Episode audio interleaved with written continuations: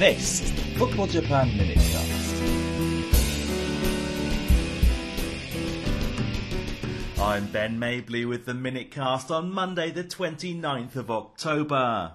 There's just one month and four match days to go in the 2012 J League season, and the tension is seriously mounting at both ends of both tables.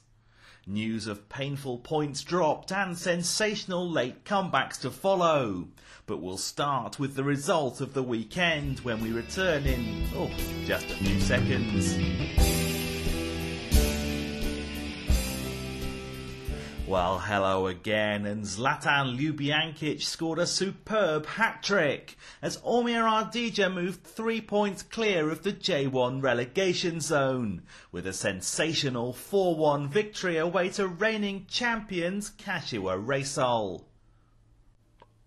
The Slovenian, whose only previous goal since his mid-season transfer from Ghent was a penalty in defeat to Sanfrecce Hiroshima, took advantage of hesitation in the hosts' defence to open the scoring for Omiya after 21 minutes. He then took firm control of the match for both himself and his team, with two more goals in the opening four minutes of the second half. Ljubijankic ran onto a through ball from Cho Young Chul to round the Kashiwa goalkeeper Takanori Sugeno and roll in Ardija's second, before knocking a bouncing ball past Hidekazu Otani and brilliantly firing home with the outside of his right foot. His contribution didn't end there either, as there was still time to lay on an assist for Daigo Watanabe to net the fourth before Neto Baiano spotted Takashi Kitano off his line to score an astonishing late consolation goal for Kashiwa from fully 45 yards. Omiya are now unbeaten in their last seven league matches.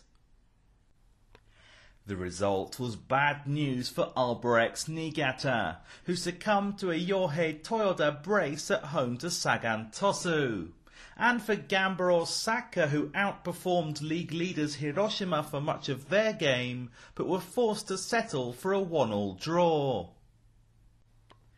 Deft footwork from Yasuhito Endo allowed Japan's most capped international to evade both Hiroki Mizumoto and Ryota Moriwaki to slot home a deserved opener for the 2005 champions on 56 minutes.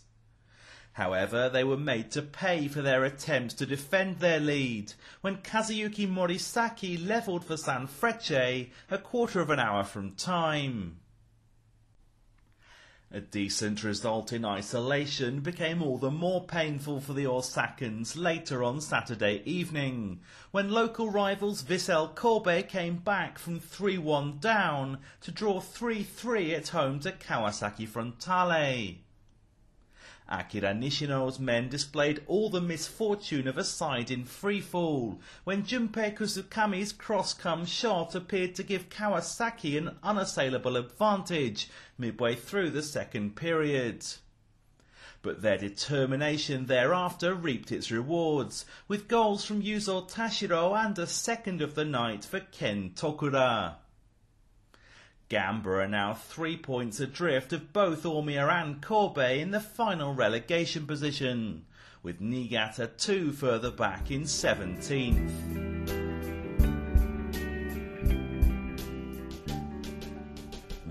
Vegalta Sendai were unable to take advantage of the two drop points for Hiroshima as they also drew one all in their match away to out of form Jubilo Iwata. Makoto Teguramori's side looked to have reclaimed their position at the top of the table, when right back Naoki Sugai broke forwards and cut back for Shingo Akamine to net his 12th goal in 16 matches against Iwata with 13 minutes remaining but Ryoichi Maeda fought off the attentions of two Sendai defenders to pull the ball across for substitute Kosuke Yamamoto to score the equaliser, moments after coming onto the pitch. And Marcio Richardes' effort that rebounded off the crossbar was the closest that third placed Urawa Reds came to breaking the deadlock in their scoreless draw with Cerezo Osaka, meaning that it remains as you were in the title race with just four matches remaining. Hiroshima leads Sendai by three goals, while Urawa are still six points off the pace. Elsewhere, Shimizu S-Pulse moved up into fourth position after winning 2-1 at Kashima Antlers in a match that was marred by scuffles between opposing supporters.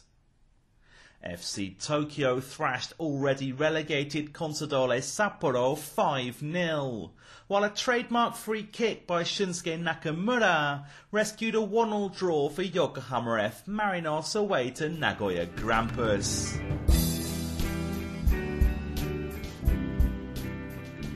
Two more talking points to finish up with, and Machida Zelvia earned a stay of execution at the foot of J2, as they beat second from bottom FC Gifu 1-0 to cut the gap to three points.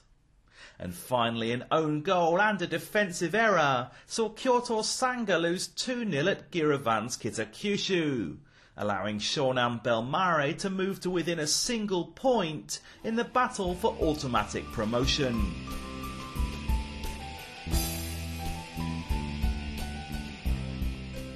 Well, that's all for today. It's the Yamazaki Nabisco Cup final between Shimizu S-Pulse and Kashima Antlers next Saturday. So good luck to both teams in that one. And let's hope that the supporters all behave themselves in Tokyo.